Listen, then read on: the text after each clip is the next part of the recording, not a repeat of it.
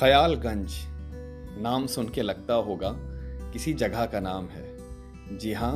ये वो जगह है जो हम सब के अंदर है चुपता हुआ कोई लम्हा हो या हंसता हुआ कोई पल दुख भरी कोई याद हो या रूह को छूता एहसास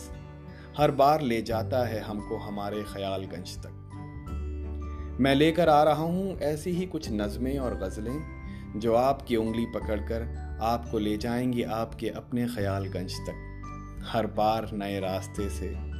हर बार नए सफ़र का एहसास कराते तो आइए चलते हैं आपके अपने ख्यालगंज तक